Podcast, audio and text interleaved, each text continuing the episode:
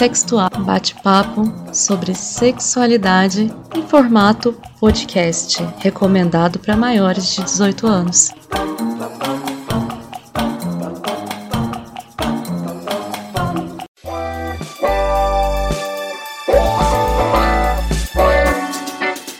O objetivo desse podcast é discutir a sexualidade de maneira ampla e divertida. Os assuntos aqui debatidos foram pesquisados por quatro jornalistas entusiastas do tema. Não queremos ser ofensivas em momento algum, por isso, relaxe e goza, quer dizer, relaxa e ouça. Pessoal, bem-vindos a mais um episódio do Sextual. Antes da gente começar, queria muito agradecer a todo mundo que está ouvindo a gente, que está compartilhando o nosso podcast. É, lembrando que é um podcast feito por quatro mulheres jornalistas e nós estamos aqui para debater todo tipo de assunto que envolva sexualidade de uma maneira bem aberta, bem divertida, bem descontraída. Eu sou a Vitória Camargo, mas vocês podem me chamar de Viti. Oi, pessoal, eu sou a Gabi, né, como todo mundo já conhece, e tá careca de saber. e hoje o tema, ele é super interessante, a gente trouxe dois convidados muito especiais, que é o Rafa e a Cris, vão estar compartilhando um pouquinho sobre a temática. Nós vamos falar um pouquinho sobre a questão da dificuldade da letra T da sigla da LGBTQIA+, e a gente vai escutar um pouquinho e conhecer a história do Rafa e da Cris. Bom, o Rafa, ele. Daqui a pouco eles já vão se apresentar, mas só para falar, o Rafa é um homem trans e a Cris é uma mulher trans. E eles vão contar um pouquinho para a gente sobre essa jornada deles, né? Primeiramente, muito bem-vindos. A gente agradece muito vocês terem aceitado o convite. E vamos começar esse bate-papo, né? Queria começar ouvindo um pouquinho de vocês, que vocês se apresentassem um pouquinho. É, Oi, gente, meu nome é Maria Cristina, mas todo mundo me conhece como Cris.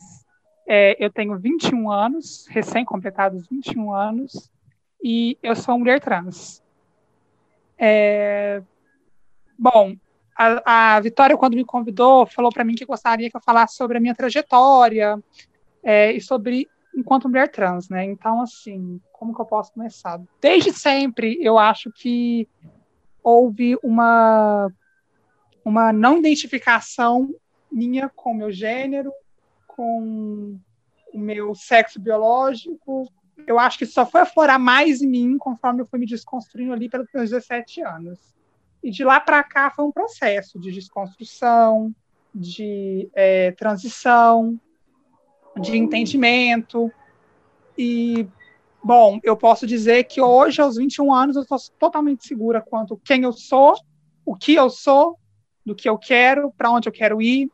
É, eu comecei no dia 23 de março deste ano a minha terapia hormonal e desde outubro eu estou em processo de mudança, de retificação do nome e do gênero. Isso é um pouco do que eu tenho passado, assim, da minha jornada, na minha busca por é, reconhecimento da sociedade, de autoconhecimento, de autoidentificação, sabe? De buscar mesmo a minha identidade, buscar mesmo trazer para o exterior quem eu sou. Perfeito, Cris. Rafa, então se apresenta, né, só para é, antes da gente começar o debate também. Eu sou Rafael Costa, tenho 27 anos, é, faço odontologia aqui na sou de Uberlândia, faço odontologia na U e me identifico como homem trans. É, no meio T, né, que a gente fala, ainda me sinto privilegiado por ser um, estou, tenho privilégio por ser um homem trans branco, mas estou aí lutando junto com, com todos da sigla T para que a gente possa alcançar uma sociedade mais receptiva para a gente, né? com mais respeito. É, me identificar como homem trans aconteceu há uns quatro anos, e nisso eu fui, fui enrolando, eu não me entendi ainda, não entendi o que era ser trans, e nesses quatro anos eu venho tentando entender e tentando me autoconhecer depois da transição, depois que eu realmente me identifiquei para mim mesmo, porque é uma primeiro uma luta interna, né? e depois uma luta externa com a sociedade, com a família, com todos ao nosso redor. Então, esse processo, ele, ele é longo. Mas desde que eu me, me identifiquei, me amo mais, é, cada dia o meu autoconhecimento aumenta E é isso que eu venho buscando aí na luta T, para que a gente seja reconhecido nessa sociedade tão cis heteronormativa. Né? Tem uma coisa que a gente esqueceu de falar também, o texto dessa semana é da Gabi, ela que escreveu o texto. É, vai estar disponível no nosso blog, que a gente, além de ser um podcast, também somos um blog, e vai estar na descrição do episódio. Mas, então, eu queria começar perguntando para vocês, né? Vocês contaram aí o início da, da jornada de vocês, mas eu queria saber qual foi o momento na vida de vocês decisivo, assim, que vocês falaram, eu sou uma pessoa trans. Bom, é, eu posso dizer mais claramente que foi aos meus 17 anos. É, eu, eu me assumi, entre, eu dei essa palavra assumir, mas enfim, eu me assumi gay aos 15 anos, e aos 17, mesmo nesse período em que eu é, achava que eu era gay, que eu era um homem cis gay, é, eu ainda sentia que faltava algo, era um pedaço de mim que faltava, sabe? Era uma insatisfação, era uma não aceitação do meu corpo, de quem eu sou. E ali pelos 17 anos, acho que mais especificamente no dia em que eu iria me alistar para o tiro de guerra, eu estava navegando pela inter internet e eu descobri que a atriz que eu tanto adorava de Orange is the New Black, é, Orange is the New Black, é Laverne Cox, me corrija se o sobrenome dela estiver errado, é, era uma mulher trans. Isso foi uma surpresa para mim, porque até então eu tinha uma imagem, um preconceito, uma é um, pre... um preconceito mesmo formado sobre pessoas trans que, sei lá, sabe, que elas não eram pessoas comuns, que tinham vidas comuns, que eram capazes de ter profissões, formação, que estavam por aí na mídia, na sociedade. Eu sempre tive uma imagem de que elas viviam é, à mercê da prostituição. Então, isso, para mim, foi um choque. Foi o dia que eu percebi que, poxa, eu sou isso e isso é algo tão normal, tão comum, é algo. Só de me lembrar assim, da sensação é muito louco, sabe? Então, eu acho que não teve um, uma data específica, um meio tempo. É, foi um estalo, porque eu conheci um menino da, da, da minha cidade, se assumiu trans, e aí eu comecei a pesquisar, ler, ver vídeo, e a partir disso é, tá ligado a essas noções. E aí eu falei opa, é isso que eu sempre senti, também é isso. Eu pegava uma ideia de um, de um, de um texto que eu, leio, que eu li, e eu falava assim, ó, isso faz sentido para mim, né? Porque quando a gente é trans, parece que a gente tem que seguir uma li lista, né? Ó, primeiro eu me identificar, agora eu vou me assumir, agora eu vou normalizar, e não, não é isso, não tem esse checklist para ser cumprido, sabe? É, você tem que se conhecer mesmo para saber, ó, eu quero isso, eu quero, por exemplo, uma harmonização ou eu não quero, entendeu? Eu acho que, assim, são corpos, a partir do momento que eu me identifico, é, eu já sou um, cara trans, entendeu? Independente se eu quero me harmonizar, independente se eu quero até mudar meu nome, entendeu? Independente se eu quero usar roupas ditas como feminino ou masculino, entendeu? Claro que para mim usar uma cueca, usar uma sunga hoje é uma coisa assim que eu nunca imaginava que aconteceria. E é uma realização de sonho, mas é do meu sonho enquanto Rafael homem trans, sabe? Às vezes outras pessoas trans não têm isso, então eu tive que aprender muito com isso. Então é um processo de transição muito longo, até de autoconhecimento, sabe? Você não tem que se encaixar em certas ca caixinhas que a sociedade quer, sabe? Não, agora se homem trans, então você tem que ser hétero, tipo assim, você tem que pegar a mulher mesmo, sabe? Então, tipo, a, a masculinidade já sobrecai é, nessa pauta, né? Então, eu acho que, assim, foi um, um turbilhão de, de pontos que eu fui colhendo e não teve um teve o estalo, mas não teve uma data específica. Teve quando eu tomei a decisão de tornar isso externo, né? De contar para minha família, contar para os meus amigos, querer ser tratado no masculino, é, querer me harmonizar, sabe? Acho que foi isso, mas tem mais ou menos uns quatro anos que isso aconteceu e eu demorei de um a dois anos para fazer isso tudo, para contar para minha mãe, para contar na faculdade e para conseguir a harmonização. Vítor, posso fazer uma pergunta? Pode. Você pode fazer. Uhum. É, eu, eu queria saber qual que foi a experiência assim mais bizarra que vocês já vivenciaram, assim, tipo de escutar alguma coisa, algum comentário, alguma coisa que marcou assim definitivamente a história de vocês, sabe? Nossa, tanta coisa que a gente ouve que é, dava para escrever uma. Como é que chama, gente? É, bom, uma trilogia, talvez, né, de coisas bizarras. Mas eu ouvi uma vez que se eu queria ser mulher, eu tinha que passar por todas as mazelas, os dramas, é, assumir todo o papel, aquela coisa que a sociedade constrói, sabe, do que é ser mulher. É, saber cozinhar, lavar, passar, é, esse tipo de coisa. Nossa, foi, tipo, bizarro, porque eu ouvi isso de uma pessoa muito importante para mim, que foi a minha mãe. Ela virou para mim e falou, você não quer ser mulher? Você tem que aprender a cozinhar, lavar, passar, tem que aprender a lidar com os homens, porque os homens são assim mesmo. E eu, na hora, eu tinha uma resposta para dar para ela, mas eu fiquei tão, assim, impactada que eu fiquei, cara. É, falar dessa coisa de do que mais é, tipo, impactante, né, que a gente sofreu com isso, é falar, eu acho que é falar do nosso, do nosso dia a dia em si, sabe? É, todo dia tem alguma, algo, não que isso não tem que ser conversado, tem sim, sabe? Eu acho que a transexualidade, até as minhas vontades enquanto do Rafael, tem que ser conversada, sabe? Mas às vezes algumas perguntas elas são mais para mim, no meu caso, invasivas, né? Que às vezes não são pautas, entendeu? Não é se eu quero ter um, um pênis ou, ou se eu quero continuar com a minha vagina, se eu quero tirar meu peito ou não, que, que isso influencia na minha transição, sabe? Então, acho que essas perguntas são invasivas. Eu me considero um lugar de privilégio, porque quando porque por ser homem também acho que assim é, homem trans é totalmente diferente passa pelas suas fases mas o que mais me impressionou na transição foi o quanto, assim, pro, por exemplo, para os meus tios, que são tão cis heteronormativos, essa cobrança dessa ma masculinidade que eu tenho que ter, sabe? Ah, eu não posso conversar é, me fazendo algum gesto, entendeu? É, e até o fato deles me, terem me dado voz.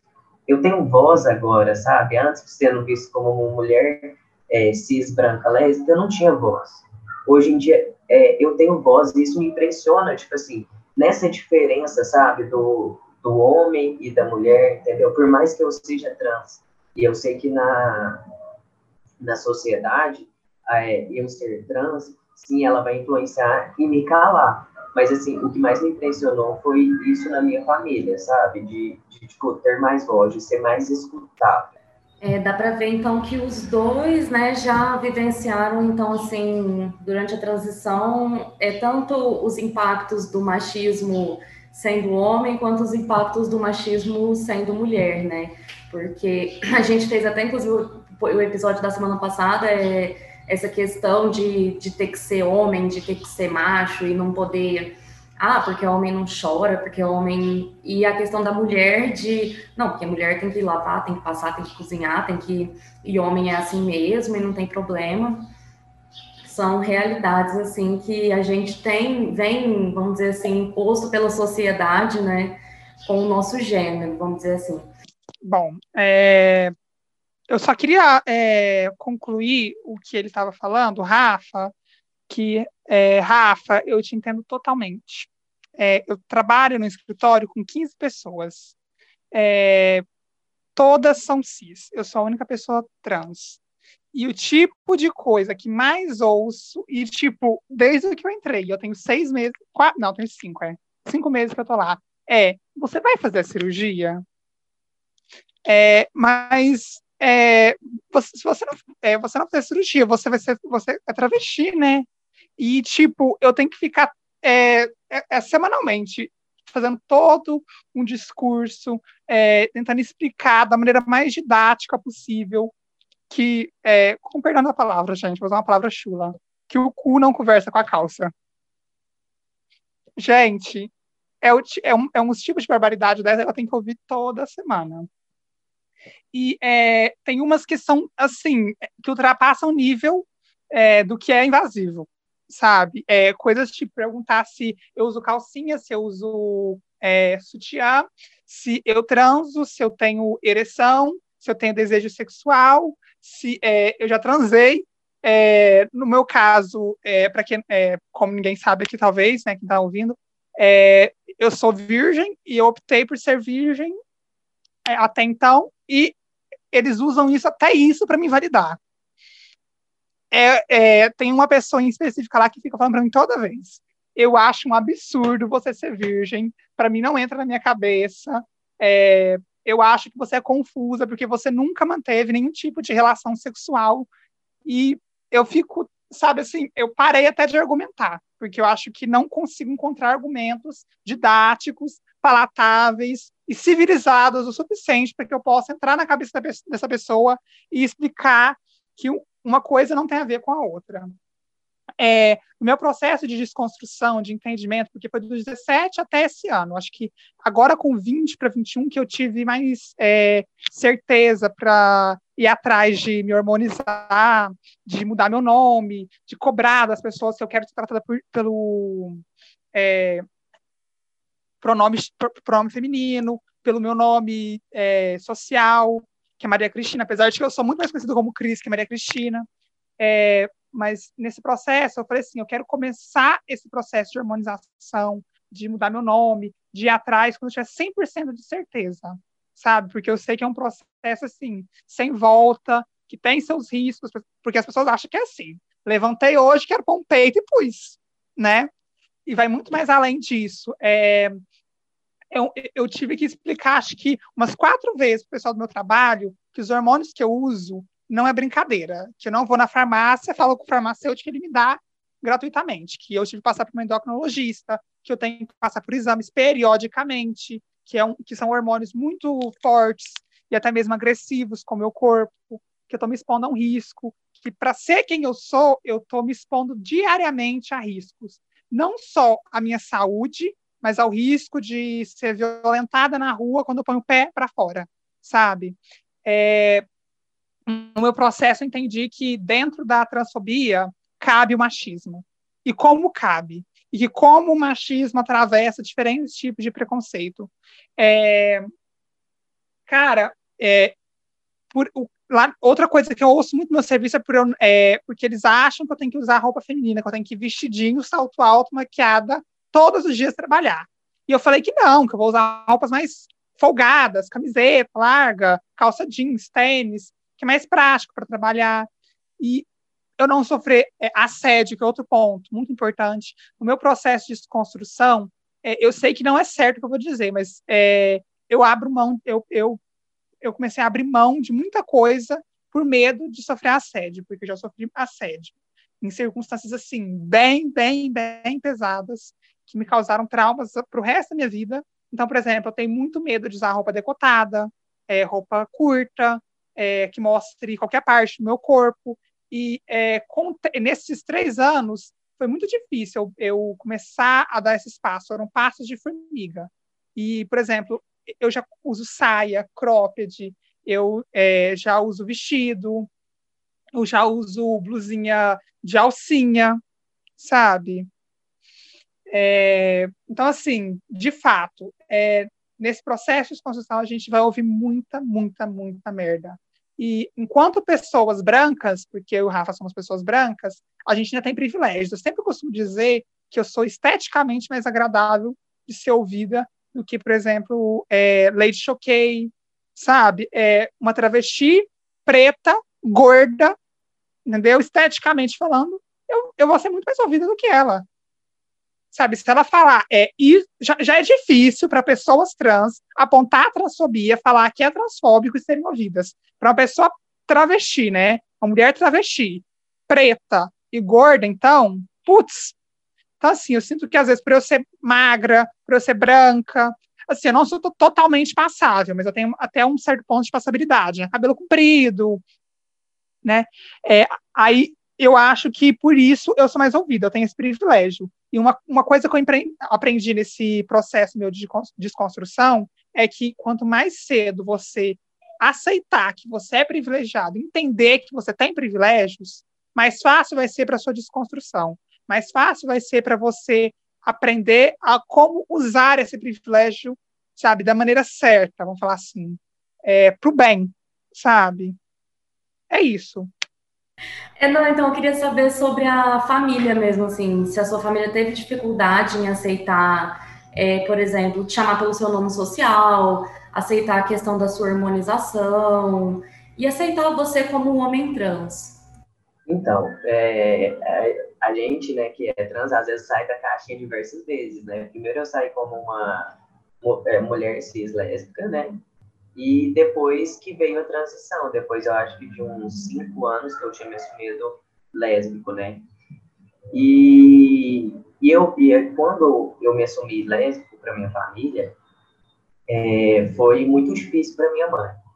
Foi, ela entrou em depressão, mas aí a gente foi se ajeitando, sabe? A gente foi conversando, foi lidando com aquilo.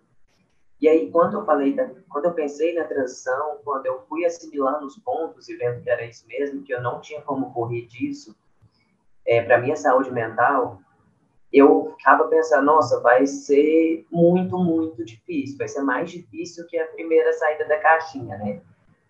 E não, não, foi, foi assim, inesperado. Eu sou muito privilegiado, sabe? Minha mãe hoje, ela luta comigo. Eu acho que ela, ela teve dois meses de adaptação para entender que era ele e que era Rafael, sabe? Eu lembro de uma cena muito gritante, assim, na minha mente. Foi um dia que ainda estava dentro desses dois meses de aceitação e eu briguei com meu irmão e ele me chamou pelo, pelo, pelo nome de registro, né? E aí eu saí de casa muito bravo, assim, e falando que era Rafael, que eu queria ser respeitado dentro de casa. E aí isso mexeu muito com ela, sabe? Porque aí eu saí, tipo assim, eu saí, não, não saí de casa, não levei roupa, mas eu saí assim, eu queria fugir daquilo. E, e aí isso foi significante para ela, porque a partir desse momento era Rafael, ela errou algumas vezes, mas sempre corrigindo, por exemplo, é, no, na minha família, ela corrige por mim, porque às vezes a gente fica saturado, sabe? É o dia no início da transição, ainda mais quando você não se harmoniza, é, é muito difícil desligar dos padrões, o que, que é feminino, o que é masculino, entendeu? Então, assim, quando as pessoas me chamavam no feminino, doía muito é, fora de casa, mas eu falava, né? Eu batia de frente. E, às vezes, dentro de casa, na família, não tinha mais forças para aquilo. Então, ela foi percebendo isso ela foi percebendo que ela poderia me ajudar, sim, nesses momentos. Falar assim, não, Oa, é ele, sabe? É o Rafael agora, é o meu filho, eu tenho três filhos, entendeu? Não tem uma menina aqui, é ele. Então, assim, e depois com os meus irmãos também, foi, foi tranquilo. Foi uma, é uma fase, né? Porque a gente se aceitar é uma fase, é um processo lento também. E para eles, também é um processo, né? Por exemplo, comigo eles tinham convivido 25 anos achando que eu era uma menina. Então, assim, é um processo lento, mas que eu me vejo sendo muito privilegiado. Porque eu tive toda a força, sabe? E aí, com quem contar, com quem apoiar. Hoje em dia, minha mãe, ela dá palestra junto comigo, vai e para enquanto mãe de uma pessoa trans, entendeu? Tá na luta aí. Então, esse privilégio e ainda mais em casa, né, que é um lugar de acolhimento. Eu acho ele muito importante. Ela buscou informações, ela foi atrás para me entender. Então eu fico até meio emocionado, gaguejando assim, porque ela é uma mãezana da porra mesmo, viu? Mas para mim foi muito fácil. Não tenho o que reclamar não nesse processo. Bom, então agora eu queria saber também é, a questão, né, o Rafa diz que ele faz faculdade e a Cris trabalha nesse ambiente para vocês? É, como é que foi a questão também de as pessoas é, aceitarem, né? A Cris relatou um pouco aqui de algumas dificuldades que ela tem, é, mas a questão das pessoas é, aceitarem vocês como pessoas trans, é, o nome social também, aceitar quem vocês são, né?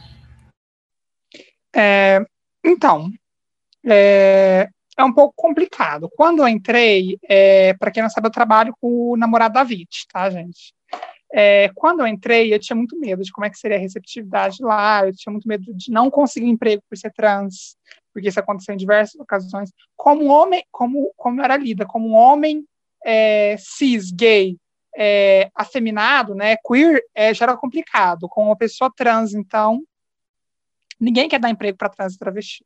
Tem uma frase que eu costumo dizer muito que é, é você só vai encontrar a, a mulher trans e travesti em duas posições. Ou é servindo a madame, fazendo a unha e o cabelo dela, ou é servindo o marido da madame na prostituição. E, é, e essa é uma realidade, assim, muito latente para a realidade de mulheres trans e travestis nosso país, eu acho que até no mundo, sabe? É, eu sempre quis, para mim, é, não ir é, ser, a, é, ser a regra dessa, ser a exceção, né? Dessa regra. Ser a exceção dessa regra, sabe? Eu sempre quis. Então, assim, é, eu sou vestibulanda, é, eu trabalho e isso para mim é uma grande conquista, mas ainda assim é difícil ser uma mulher trans no mercado de trabalho, é difícil ser uma mulher trans no ambiente de trabalho. É, eu trabalho no escritório de contabilidade, que também é um correspondente da Caixa. E lá são 15 pessoas trabalhando, é, entre homens e mulheres, todos cis. E eu sou a única mulher trans. A princípio, as pessoas é, tinham dificuldade. Eram alguns, bem poucos, que me chamavam de Cris, pelo pronome feminino. É, mas com o passar do tempo, eu percebi que a maioria foi chamando, e até que hoje é predominante. Todo mundo é, respeita a minha identidade de gênero, respeita meu, pro, o pro, meu pronome, sabe? Mas ainda assim, por exemplo, de um, uma pessoa específica do meu trabalho, que já tem mais de 60 anos, que por um acaso é um homem cis gay, é, é mais complicado, sabe? Ele se nega, porque é bem, tipo assim, ele se nega a me chamar pelo meu, pelo meu nome social. Eu já corrigi, eu já bati de frente, virei para ele e falei assim: você não me chama pelo meu pronome, é, pelo pronome certo, pelo meu nome certo, porque você não quer, porque não tem dificuldade. Não estou pedindo para você me chamar de Maria Cristina o tempo inteiro, mas me chama de Cris, então. São quatro letras, poxa. Tão simples. Não é um bicho papão, não. Eu já bato de frente, já chamei a atenção dele. Toda vez que ele me chamava pelo meu nome morto, porque eu fui registrado, então ele sabe meu nome morto, né? É, ele, eu fingia que não era comigo, sabe? Eu ficava suviando, olhando pro teto, fingia que não era comigo. Mas, tipo assim, tem uma hora, o Rafa falou a verdade, tem uma hora que a gente cansa, sabe? Cansa. Cansa repetir, cansa ter que explicar as coisas o tempo inteiro, cansa ter que ficar brigando, sabe? A gente releva, a gente finge. Só que, assim, é, ainda assim me dá, assim, me causa extremo desconforto ser chamada pelo meu nome morto, mesmo que eu tenha é, esteja relevando. Eu creio que por esse tipo de dificuldade, que é pequena, bem pequena, vamos colocar assim, perto de outras que é, uma, uma pessoa trans passa, que muitas pessoas trans é, é, são muito desacreditadas, são muito desencorajadas a ir atrás de conseguir um emprego formal, a ingressar no mercado de trabalho. É bizarro, porque enquanto pessoa trans, é, o tempo inteiro eu tô entrando nos lugares, corrigindo as pessoas, falando, é ela, é Cris. E o tempo inteiro eu tô observando que eu sou a única pessoa trans presente naquele ambiente, em qualquer que seja o ambiente que eu vou. Se eu vou numa farmácia, se eu vou num, é, numa, numa, prefeitura, na Receita Federal, ou qualquer que seja o órgão que eu vá, eu sempre vou ser o banco, eu sempre vou ser a única pessoa trans presente ali. E o pior de tudo, eu sou, a, eu sou a pessoa trans, eu não estou nem trabalhando, às vezes ali. Eu vou num banco fazer um depósito, descontar um cheque, uma transferência, eu vou na prefeitura solicitar um documento, eu vou numa farmácia, às vezes, sei lá, comprar um remédio. Eu sempre sou a única pessoa trans. Isso para a gente não falar por trás do balcão, atrás do guichê, do caixa, né? Então, para mim, é, Gabi, é, foi assim, eu faço odonto, né? Então foi bem no, no meio do curso eu falei assim, é isso, então vou sair dessa caixinha que tanto tá me fazendo mal. E odonto a gente sabe que é um, cur, um curso é, elitista que tá, tem ali mais pautado pessoas cis, brancas, né?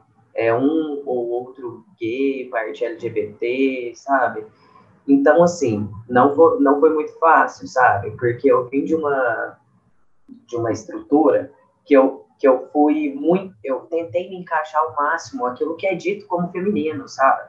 Então, eu usava cropped, eu usava saia, então era, tipo assim, visto dessa forma. Quando veio a, a minha descoberta, né? Quando eu vim descobrir e comecei a mudar isso, as pessoas já falaram, então eu cortei o cabelo, já já repararam, nossa, tipo assim, a sapatão ali, agora você sumiu mesmo, sabe?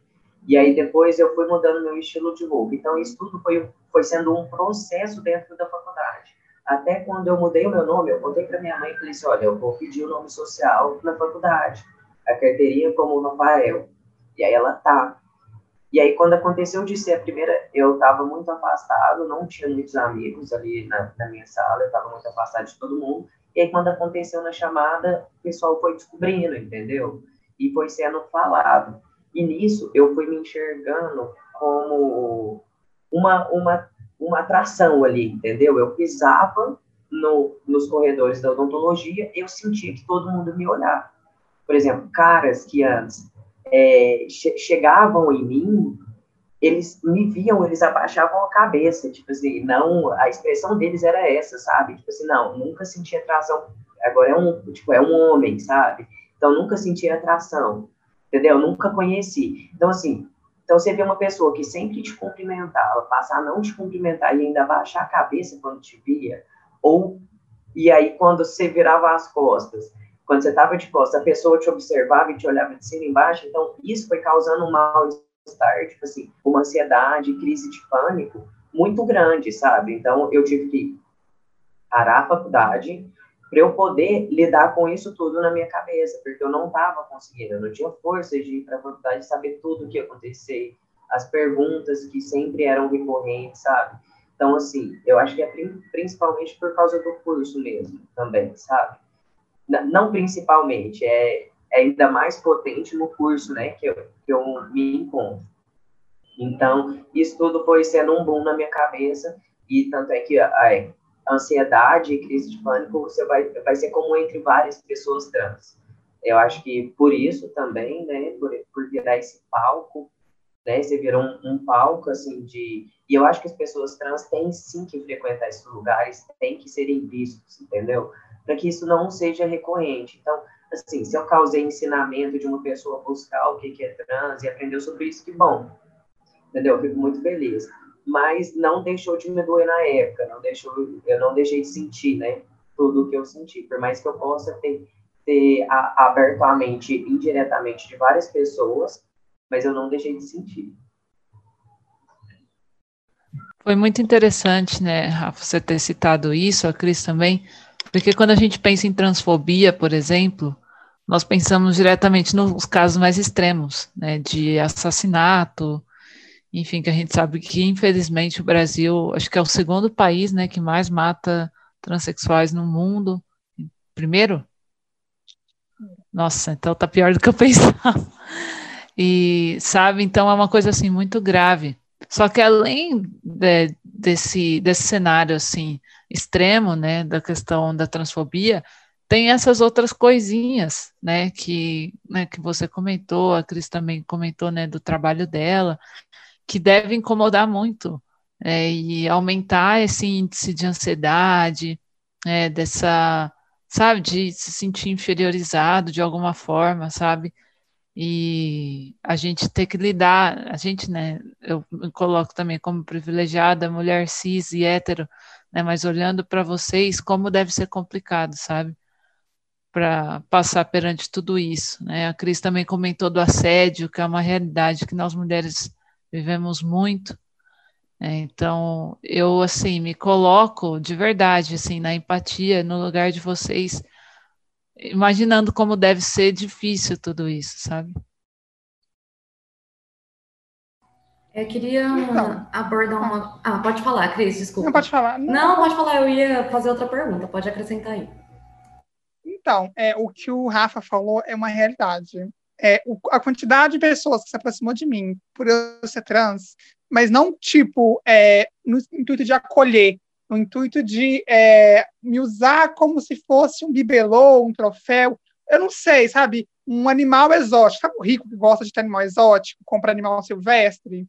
É isso que eu me sentia. O animal silvestre da menina cis. Porque é uma realidade que eu vivo muito na pele.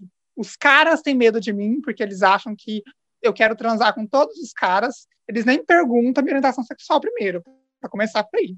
É, depois, e as, e as meninas cis me usam como, sei lá, o animal de estimação exótico delas.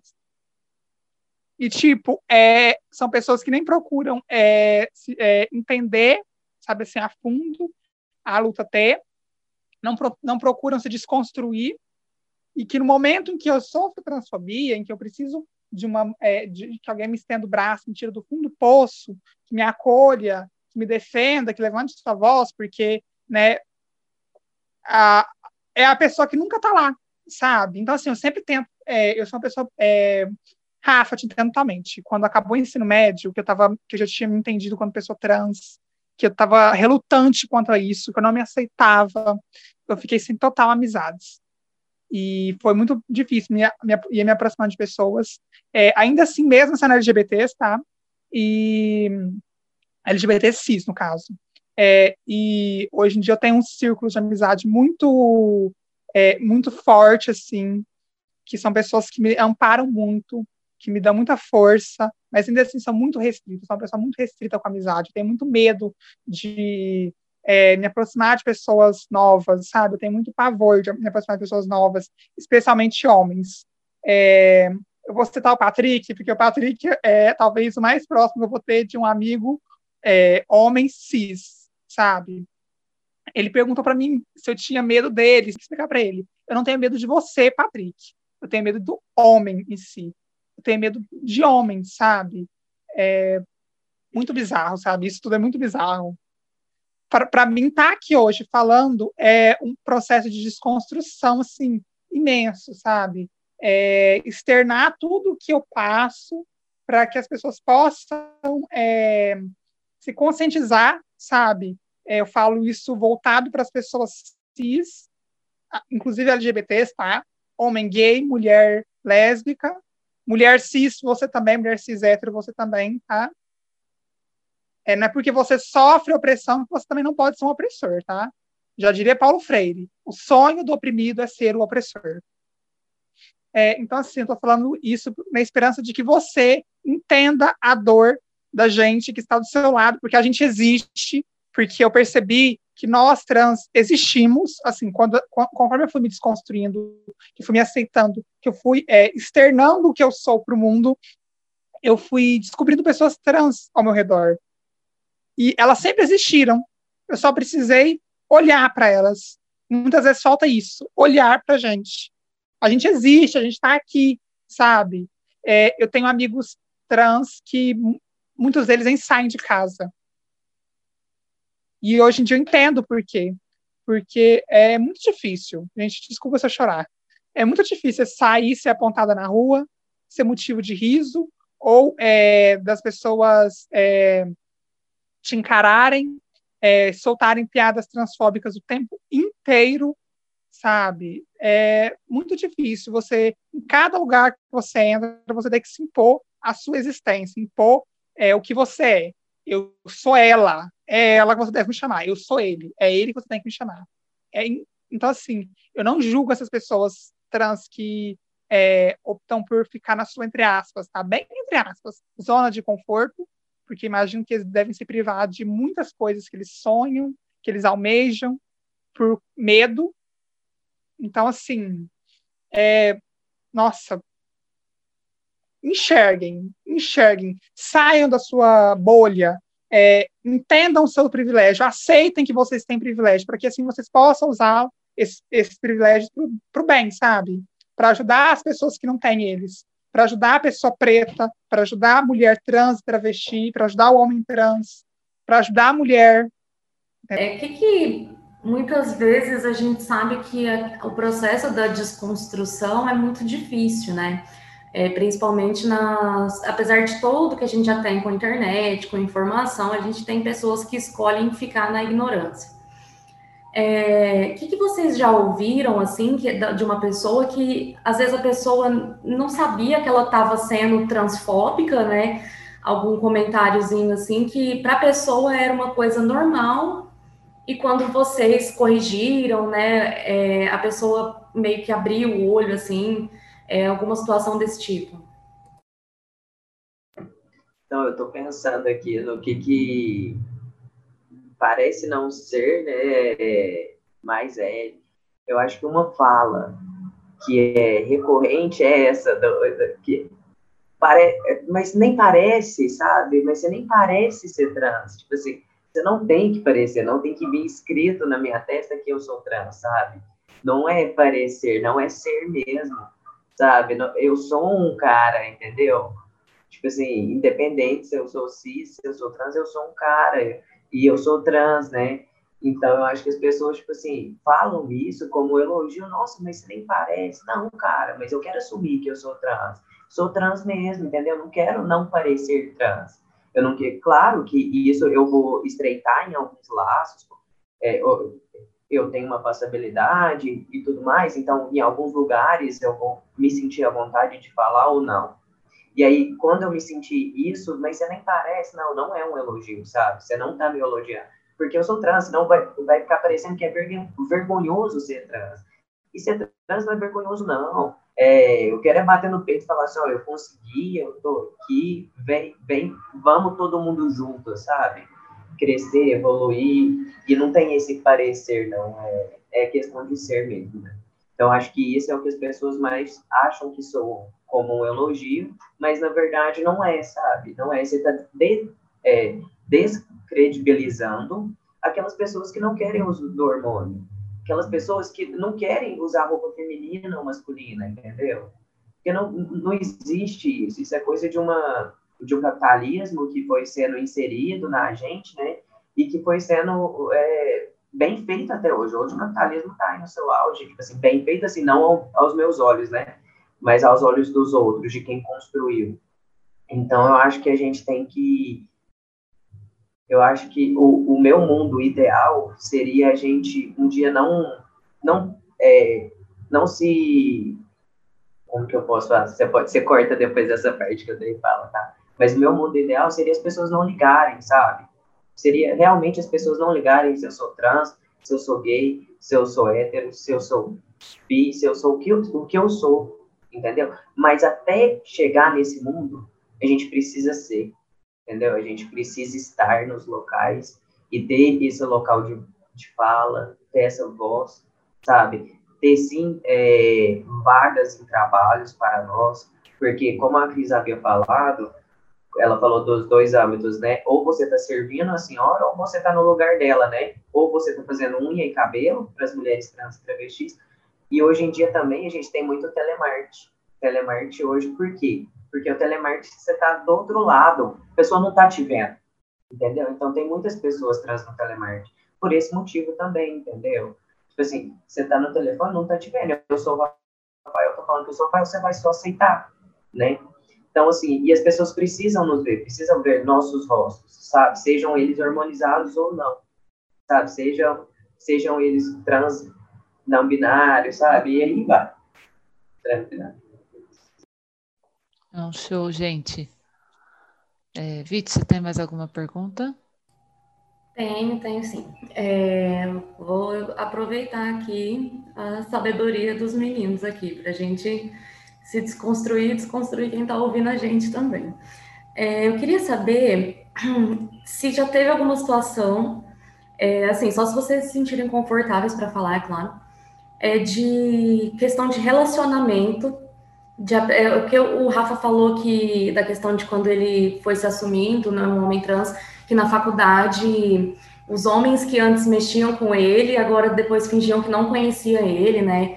É, então, assim, é, já teve uma questão de relacionamento, de conhecer uma pessoa e conversar com aquela pessoa e tal, e aí quando a pessoa descobrir que você é uma pessoa trans, a pessoa não tem mais interesse, não querer mais saber, não querer mais falar. Então, é, é uma coisa que eu não passei ainda. Creio que eu não estou isenta de passar, é, por alguns motivos. É, até, até o começo, de, até março, eu não era, não comecei a me hormonizar e tal, não comecei a, entre aspas, bem entre aspas, a adquirir é, tre, é, traços e aspecto feminino. É, então, até então, era lida como um homem cis gay, né? Mas é, eu sempre fui uma pessoa muito fechada quanto a isso, por conta do, do episódio de assédio que eu sofri, e por conta também da minha disforia de gênero, da minha não aceitação do meu corpo. Mas eu creio que é algo que eu tô muito. É, que eu tô. Qual é a palavra que eu posso usar? Enfim, é algo que pode acontecer, sabe? E, e eu, e eu, fico, eu fico lendo no Twitter ou vendo no YouTube, ou vendo entrevistas, ou ouvindo de pessoas trans, é, relatos, isso é bem recorrente, isso é uma realidade. O que eu posso dizer é pessoas é, é, no de relacionamento no sentido tipo de aproximação de amizade e tal, é, que eu estou me aproximando da pessoa e ela é minha amiga e tal, e ela descobre que sou trans, ela, principalmente o homem, ela cria um, um, um muro entre a gente, tipo, como se, sei lá, se eu fosse um monstro de sete cabeças, sabe? Quanto à questão amorosa, afetiva, sexual, não, eu não tive esse, essa experiência ainda, mas é algo que eu sei que eu vou experienciar em algum momento da minha vida. Né? Tipo assim, de relacionamento. Então, é até um impasse que nós pessoas trans, eu vejo que assim, eu tenho um amigo trans, uma amiga trans, e aí eu vejo que é bem recorrente quando você está conhecendo alguém pela internet, sabe? Você fica naquela, eu falo ou não que eu sou trans? Porque eu, na, na minha opinião, quando sou eu, eu prefiro falar que eu sou trans como uma, uma autodefesa, entendeu? Tipo assim, não que eu sou, eu, eu sou obrigado a falar que eu sou trans, mas eu falo com uma autodefesa para, tipo assim, para não surgir transfobia, para eu não ter que lidar com uma transfobia. Eu prefiro falar, falar assim, ó, por mensagem, eu, eu sou uma pessoa trans, tudo bem? Entendeu? Ou adicionar a pessoa no Instagram e deixar isso claro lá, sabe? É, e aí a pessoa já vai saber, não sei, né? Ou não. Mas eu tenho esse receio, eu vejo que os meus amigos que eu tenho por perto também têm. Será que eu falo ou não? Então, isso já é, você, já, você já entra numa pira, sabe? Se você fala ou não, se você deve ou não falar. Eu lembro de um episódio que eu sofri, eu estava num, numa festa universitária, e eu cheguei na mina e tal, e eu falei que eu era trans. E aí ela quis pegar no meu, tipo, no meu órgão genital, na minha vagina, sabe? Para realmente saber se o que, que eu tinha lá. Isso, é, eu fiquei muito mal, eu tava, acabou para mim o clima, sabe? Eu contei para minha amiga, e, mas acabou, assim. Tipo, não tem essa questão, eu não, você tá ficando doida, sabe? Tipo, porque eu não invadi ela hora nenhuma. Entendeu? Não, não sou esse cara. E aí ela me, me invade dessa forma, ainda querendo questionar isso, colocando a, a mão assim para mim meu, na minha vagina, foi é, muito constrangedor, Exato. sabe? Foi muito invasivo, eu me senti muito invadido. E uma questão que eu também passei, que eu tava lá em casa com a minha prima e com a namorada dela, e a minha namorada também tava, e a gente lá bebendo uma cervejinha, e aí essa prima, essa namorada da minha prima chamou um amigo e aí foi bem recente. E eu estava muito afim de trabalhar, já que a faculdade não volta, não tem perspectiva. E ele é supervisor de algum lugar. E ele conversando comigo, não, me manda seu, é, seu currículo que eu vou olhar para você e com certeza, não, eu estou precisando, semana que vem você está lá. E aí, no meio da noite, surgiu a conversa que eu era trans, e aí eu, depois, no outro dia, eu chamei para ele, não, não, não tem nada a ver, é, e tudo mais. E aí, no outro dia, eu mandei o contrato para ele e ele não me deu nenhuma resposta. Então, assim, antes, estava, antes eu iria ser contratado, né? E aí, depois, isso me foi negado, assim, pela forma que eu vi que ele agiu, né? Então, assim, é, são barreiras que a gente enfrenta, né? Isso é real, não é aqui ou ali, é real para todos, eu imagino, ou para grande parte né? Mas que a gente tenta passar e que a gente luta para passar por, por realmente ter esse autoconhecimento, por realmente, por realmente alcançar essa felicidade, sabe? Que é essa é um, eu não sei nem explicar o que eu senti quando eu me assumi, tipo, é um boom de, de sentimentos positivos muito grande, entendeu? Muito forte. Que qualquer coisa que você passa, você consegue passar. Tem pessoas que não, o número de suicídios de pessoas trans é altíssimo, sabe? Então, eu acho que, assim, tem seus limites, a transfobia é, é muito grande, mas por eu ser privilegiado quanto à família, ter trocado o nome na faculdade, é, ser, ser lido como um homem, entendeu? Ser cis, é, isso tudo são pontos que agregam muito para eu estar aqui hoje. Mas tem muitas pessoas que desistem, sabe? Antes de, de chegar. E isso é muito triste, né? Por conta dessa sociedade que que te impõe algo que você simplesmente não é, você não se identifica. Mas acho que é isso.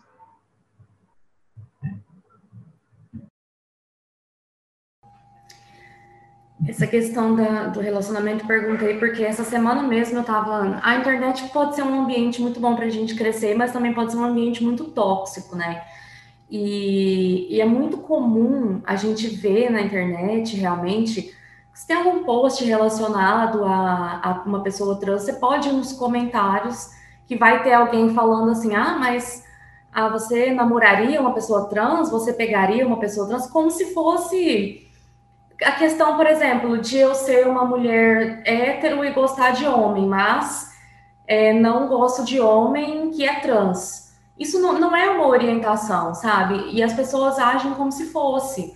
Então, eles agem assim, ah, mas não, você pegaria um homem trans, você pegaria. Isso, isso, é muito comum a gente ver na internet. Eu acho muito bizarro isso. E assim, a gente vê vocês falando isso faz a gente perceber que isso é muito mais recorrente do que a gente pensa, não só na questão do relacionamento amoroso, mas relacionamento em qualquer ambiente. O fato de você ser trans chega antes de você chegar no lugar. E isso é, é bizarro, é muito bizarro a gente pensar que tem pessoas que ainda têm que lidar com isso. É, eu queria saber se vocês têm alguma mensagem para pessoas que estão passando por essa, que, por essa descoberta, por essa transição, né? Que o Rafa mesmo disse que é muito difícil, que muitas vezes isso tem gente que desiste. Então, eu queria que vocês deixassem essa mensagem assim para essas pessoas. Gente, é, antes de deixar a mensagem, eu queria deixar uma informação. É, vocês falaram sobre é, suicídio de pessoas trans e tal eu queria deixar um dado para chocar, porque muitas vezes a gente está falando aqui vocês não acreditam. Segundo o jornal O Globo, o número de assassinatos de pessoas trans e travestis no Brasil nos, nos primeiros oito meses de 2020 cresceu 70%. Em, em, em comparação ao ano passado. E quando nós falamos sobre suicídio de pessoas trans, não é suicídio, é assassinato entende? É, para você, pessoa trans, seja binário ou não binário, é, eu queria deixar uma mensagem. Força, muita força. É, de, de fato, acho que nada vai vir fácil para você. Não querendo te desencorajar, mas tudo que vem, vem para nos solidificar, nos fortificar, sabe? Nos tornar mais forte. É, externar para o mundo o que você é não é errado. Externar para o mundo o que você é não é pecaminoso, não é um absurdo, é um direito seu. Ser quem você é é um direito seu. Buscar a sua felicidade é um direito seu. E você não precisa da, per da permissão de ninguém, da aceitação de ninguém, porque é a sua vida. Você não vai se deitar ou sentar e ver, ficar às margens dela e deixar passar. Primeiro, vou agradecer a Vitória, a Gabi, por essa oportunidade de estar falando sobre a transexualidade, trazer a minha vivência, né, para vocês. Muito obrigado. Desejo sorte aí no podcast. É, acho, acho que são assuntos que a gente precisa falar, que a gente precisa ouvir, e isso é muito relevante. Ter pessoas que buscam isso é essencial, né?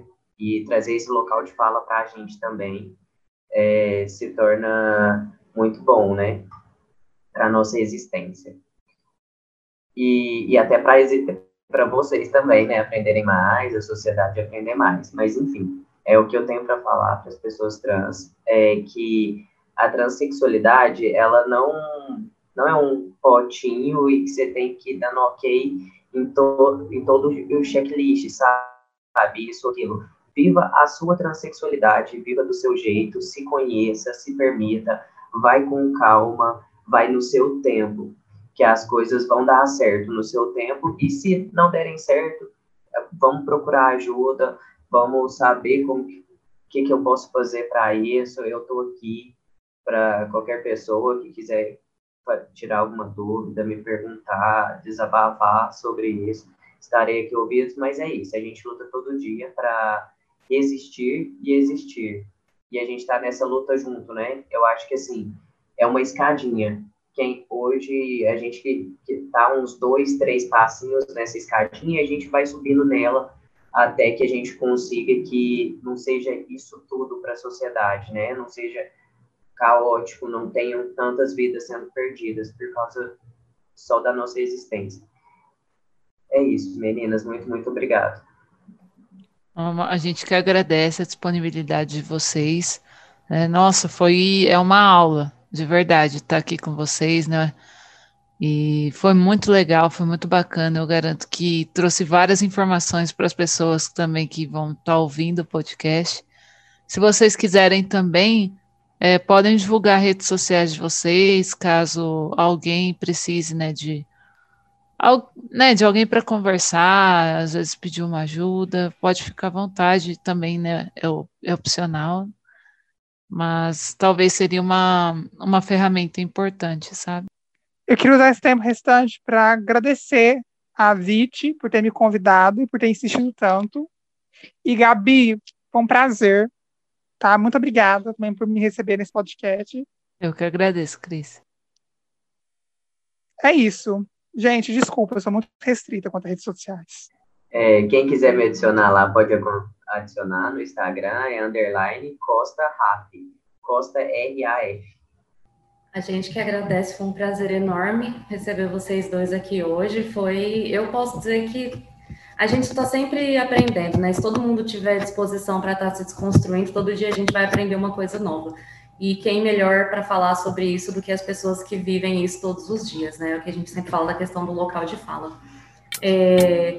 Bom, gente, quero divulgar também aqui, já que a gente está divulgando redes sociais, né? O arroba no Instagram, no Twitter também. É, a gente vai estar divulgando, então, é, o texto também da Gabi, que é o texto dessa semana, do tema dessa semana. Toda semana a gente tem temas relacionados à sexualidade, a gente tem temas diversos. Nós já falamos sobre violência contra a mulher, já falamos sobre masturbação, já falamos sobre masculinidade frágil. Então, são temas diversos nesse universo diverso que é a sexualidade, né? É, foi uma conversa muito boa, como sempre, é um prazer estar aqui.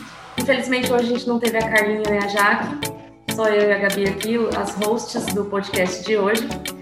É, mas agradecer mais uma vez todo mundo que participou e agradecer também todo mundo que ouviu a gente e que está aí com a gente toda semana. Isso mesmo, gente. Muito obrigada, viu? E a gente se vê por aí. Tá? Um abraço para todo mundo. Abraço, gente. Tchau, tchau. Um abraço, Até a próxima. Tchau, tchau. O Sextual é uma produção de quatro jornalistas. Esse episódio foi roteirizado por Gabriela Morim, apresentado por Vitória Camargo e Gabriela Morim e editado por Vitória Camargo.